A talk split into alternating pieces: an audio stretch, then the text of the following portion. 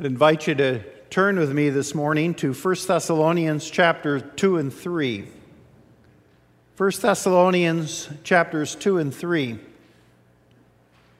We focused our attention last week on the second chapter, uh, but we only got through the first 16 verses. And so now we're going to pick it up at verse 17 and then read through the end of chapter 3 as well. As we uh, look at this these two letters, actually, to the church in Thessalonica as we listen to what Paul has to say about what it means to be a church. We also are listening for what the, the questions that the Thessalonians are asking. And sort of the main question that they were asking is what does it mean to live as a Christian? I grew up in a different background, I grew up in a pagan lifestyle. How do things change now that I'm a Christian? What sorts of things am I supposed to do that maybe I didn't do before? And so we're looking at several of those things, and in particular this morning, the whole idea of Christian encouragement. Now, Paul has come into, came into Thessalonica, we're told in Acts, and was only there about three weeks before he was kicked out.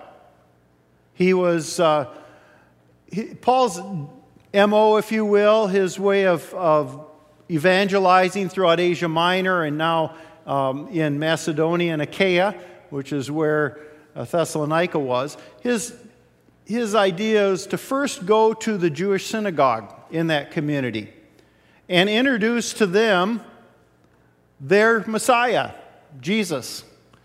And what happened, happened usually was that there were in that synagogue Jews and also God fearing Gentiles, that is, people that uh, found some affinity to the, to the uh, religion of the, the people of Israel, the Jewish people.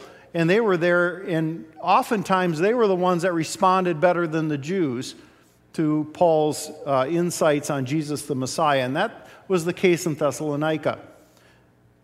And so what happened was that many of the God fearing Gentiles were responding to Paul, but many of the Jews were upset because of the stuff that Paul was, was teaching. And so they basically drove him out of town. As a result, this church was hardly even a church, it was just a, a few people that had become believers. And, and Paul was concerned. And so Paul makes his way eventually to Athens, Greece. And, and there he uh, is so concerned, he just decides he's going to send Timothy, his co worker, back and see how they're doing in Thessalonica, whether the gospel even took, whether they were even able to withstand the opposition. Timothy meets him back in Corinth and comes with this report that's really a glowing report for a small church, a church plant, if you will, that they were really looking like a church and, and their, their faith and love was well known. And so Paul was encouraged by this. But then Paul also knew that, that the opposition was raising a question about Paul's sincerity and his, his methods of coming among them. You see, there were a group of people, uh, orators that would come uh, in the Greco Roman society. They'd come into the various, various towns and try to make money off the people through their oratory, through their um, trying to gather them and, and sell them something, if you will. And they were lumping Paul in with that. And so Paul spends the second chapter saying, no, that was not the case at all for us. In fact, he uses uh, family imagery to describe his approach to them. A steward entrusted uh, with the gospel by God, innocent as infants, as means and, and methods of uh, and uh, motivation for their ministry, but then particularly as a father and mother.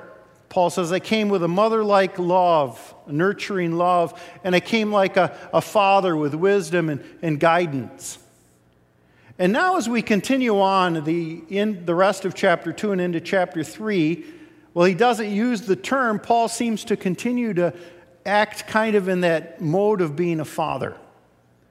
And, uh, and so we see this, ironically, we see this bachelor who's never been married is, is feeling like a father toward these people, and particularly in the area of encouragement. So that's what we're going to look at this morning. Let's pick it up at second or First Thessalonians chapter 2 verse 17. We'll read through the end of chapter 3.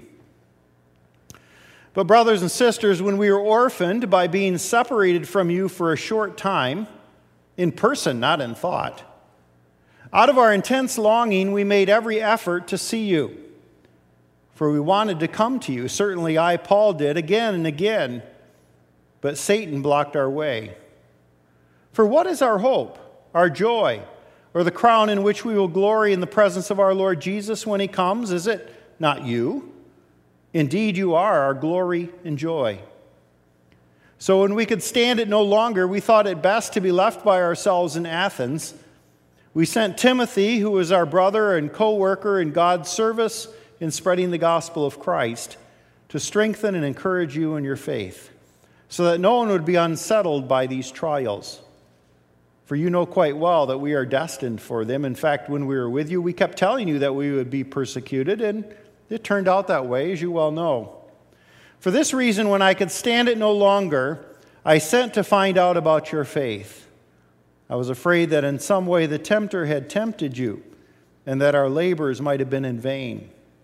But Timothy has now just come from has, has just now come to us from you and has brought good news about your faith and love. He's told us that you always have pleasant memories of us and that you long to see us, just as we long to see you.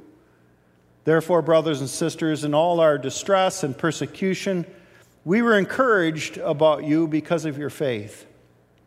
For now we really live, since you are standing firm in the Lord. How can we thank God enough for you in return for all the joy we have in your presence, in the presence of our God, because of you? Night and day we pray most earnestly that we may see you again and supply what is lacking in your faith. Now may our God and Father Himself and our Lord Jesus clear the way for us to come to you. May the Lord make your love increase and overflow for each other and for everyone else, just as ours does for you.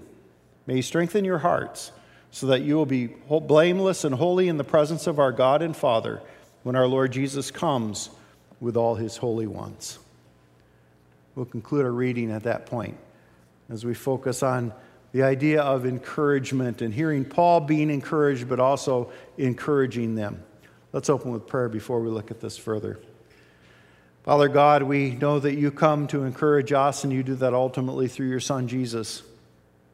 Now help us listen to the Apostle Paul as he is encouraged and seeks to encourage the Thessalonians and us because of a relationship that we can all have with Jesus. Help us to understand, but also to, to not only be encouraged, but to be prodded to be encouragers, to see that as an important part of our Christian life. We prayed in Jesus' name. Amen. Imagine your child going off to college for the first time for a year, or going off to a volunteer ministry for a, a week or for a summer, going to camp for a week or a mission trip for a week, or maybe just going out on their first date. Those are all kind of anxious times for parents. Is no news really good news? The phone rings and you jump. There's a knock at the door and your heart skips a beat. Questions run through your mind. Did I teach her what to do if? What if he encounters? Are they really old enough to do this? The task of raising children, says Erma Bombeck, is rather like trying to fly a kite on a day when the wind doesn't blow. She writes Mom and Dad run down the road pulling the cute little device at the end of a string. It bounces along the ground and shows no inclination of getting off the ground. Eventually, and with much effort, they manage to lift it 15 feet in the air, but great danger suddenly looms. The kite dives toward electrical lines and twirls near trees. It's a scary moment. Will they ever get it safely on its way? Then, unexpectedly, a gust of wind catches the kite and it sails upward. Mom and dad feed out the line as rapidly as they can. The kite begins pulling the string, making it difficult to hold on. Then they reach the end of their line. What should they do now? The kite is demanding more freedom, it wants to go higher. Dad stands on his tiptoes and raises his hand to accommodate the tug. The line is now grasped tenuously between his index finger and thumb, held upward toward the sky, and then the moment of release comes. The string slips through his fingers, and the kite soars majestically into God's beautiful sky. Mom and dad stand gazing at their precious baby, who is now gleaming in the sun, a mere pinpoint of color on the horizon. They're proud of what they've done, but sad to realize their job is finished. Raising this child was a labor of love. But where did the years go? Many of us who have been parents understand that being parents is more than just giving birth. The same is true for being spiritual parents. And I think that gets to the heart of what the Apostle Paul is feeling and, and talking about here. He has described himself in previous verses as mother and father to the Thessalonians. This infant church was barely walking when Paul had to flee. And now you can sense the nervous parent coming out of this bachelor evangelist. But what we learn from Paul in his anxiety is not about nervous parenting, but about Christian encouragement. As we noted at the outset, there's nothing like being away from your kids for a short time or a long time to give you a new perspective on your relationship. Paul now has been away from his kids, the Thessalonians. But Paul's opposition in Thessalonica has noted that Paul's departure and his failure to return was a sign that Paul didn't care. He didn't care about them. And Paul says, nothing is further from the truth. Instead, he says, he felt torn away. Literally, he felt orphaned. It was like losing his spiritual children. He was homesick for them. They were constantly out of, on his mind. And out of intense longing to see them, he tries again and again, but was stopped by Satan. So you get the idea. Paul really misses them. Then Paul shares his perspective with them. He not only tells them he misses them, but he, he says, in fact, they are his hope, his joy, his crown, his glory. They had been given to him by Jesus to give birth in the faith, but also nourishment. And so they are his responsibility. You could say that in this life they are his hope and joy, in the next, his crown and glory. As William Barclay notes, nothing that we can do, not, nothing that we can do can bring us credit in the sight of God. But at the last, the stars in a man's crown will be those whom he led nearer to Jesus Christ. So Paul reflects on them and sees them as, as his joy and his future glory. Whom has Jesus given to you as your joy and glory? Your spouse? Your children? Grandchildren, great grandchildren, maybe a, a, colleague, a neighbor, or friend you've been called by God to disciple? Do we see them from this perspective that they are our joy and glory? And do we tell them?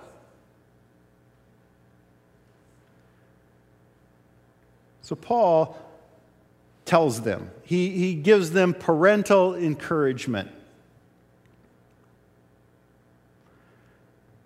Remember the first time you left your newborn with a babysitter?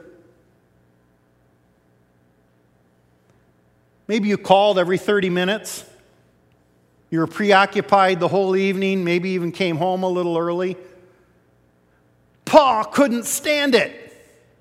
He just had to find out that the Thessalonians were okay. But since he couldn't go, he sent Timothy. And this reminds us that at times we have to trust others to be there when we cannot. It's part of the gradual letting go process. Whether it's a babysitter or a, work, uh, a nursery worker, a teacher, or their eventual mate, these folks become partners in encouragement with us along the way. Well, Paul had Timothy, whose task was to stabilize the Thessalonians in their faith, to remind them to stand firm under the unavoidable suffering that they were going to experience for Christ and to report back to Paul. Our concern can be an encouragement in itself. It shows our love. But sometimes we also need help. Who have we enlisted in as partners in encouragement with us for those people we've been thinking about? Are they people we can trust, who are trustworthy, like Timothy? Of course, ultimately, we cannot rely just on others. And so, Paul's immediate response to Timothy's report was to write with encouragement of his own. In verse 10, he notes the gaps in their faith, both doctrinal and ethical, and he's going to address those in chapters 4 and 5, and then in the second letter. But he starts with words of encouragement. Words of praise, first of all. Paul gloats like a parent over their progress in the faith. Their faith and love is good news, which encourages him. In fact, his, his life is so tied up with them, he says now he could really live knowing that they've been growing in the faith. You know, we often affirm our children's progress when they do things like say their first word or are potty trained can write their own names or tie their shoes. But do we affirm their spiritual progress? And do we affirm the spiritual progress of others that God has maybe called us to disciple, called us to witness to? But ultimately, Paul knew he had a bigger partner than even Timothy. And he was not just a partner, he was also the source of this growth in their faith, and that was God. And so Paul spends some time thanking God for working in their lives. Do we sense God working in the lives of our children? In those we disciple? Sharing our thanks to God, especially as we do it in front of them or, or we tell them about it, can be an encouragement in itself. You know, it's so easy, especially with children to point out their faults, to, to want them to not make the same mistake again, to, to want them to get it right. And it's so easy to point out their faults, but fail to actually encourage them. Who should you encourage this week? Who pops in your mind? Whether it's children, grandchildren, great grandchildren, whether it's uh, people that you know, who should you encourage? What spiritual progress are they making? What can you thank God for in them? And will you share that, those prayers with them?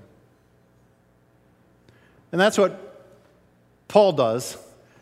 Because as Paul goes on, he shares with them that his day and night prayers, he said he'd been praying day and night for them. Is that part of our practice? Not just to pray day and night for people, but to to share what we're praying for them. He even tells them the content of his prayers. First, he prays for opportunity. He's asking God for opportunity to come into their lives again.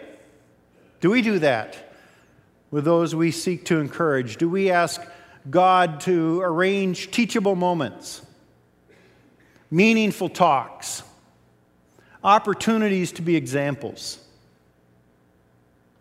He also prays for family ties.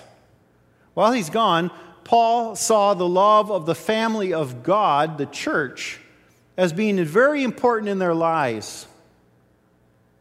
And that's also an important prayer for our children, grandchildren, great grandchildren, others we might dis- disciple, that they might find a church family where they are encouraged.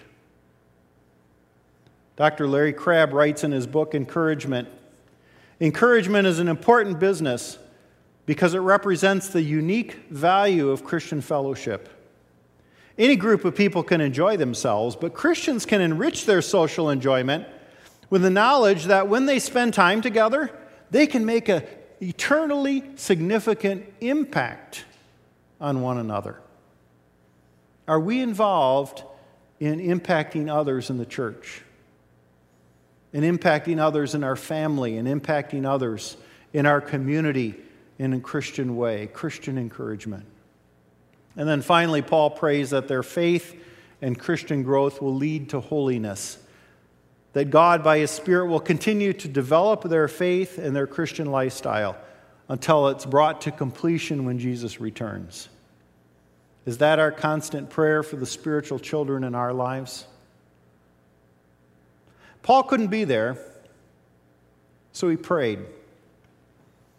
Are we actively involved in the Christian growth and encouragement of others through prayer? Paul's language is that of a parent, even though he's a bachelor. He sets forth the example of encouragement for Christians, not just with our children, not just with our grandchildren, not just with our great grandchildren, but also encouraging our spouse, neighbor, colleague, fellow church member, Sunday school student, classmate. The list can go on and on because part of living the Christian life, Paul exemplifies for the Thessalonians, part of living the Christian life is encouraging others in the faith and in Christian growth. So, who do you need to encourage today? Who do you need to encourage this week? When I asked you those questions throughout the sermon about encouragement, who popped in your mind? Take some time. Commit yourselves to encourage them this week. Let's pray. Father God, we thank you that you are the Father of all comfort and encouragement and that you comfort or encourage us so that we might be a comfort and encouragement to others.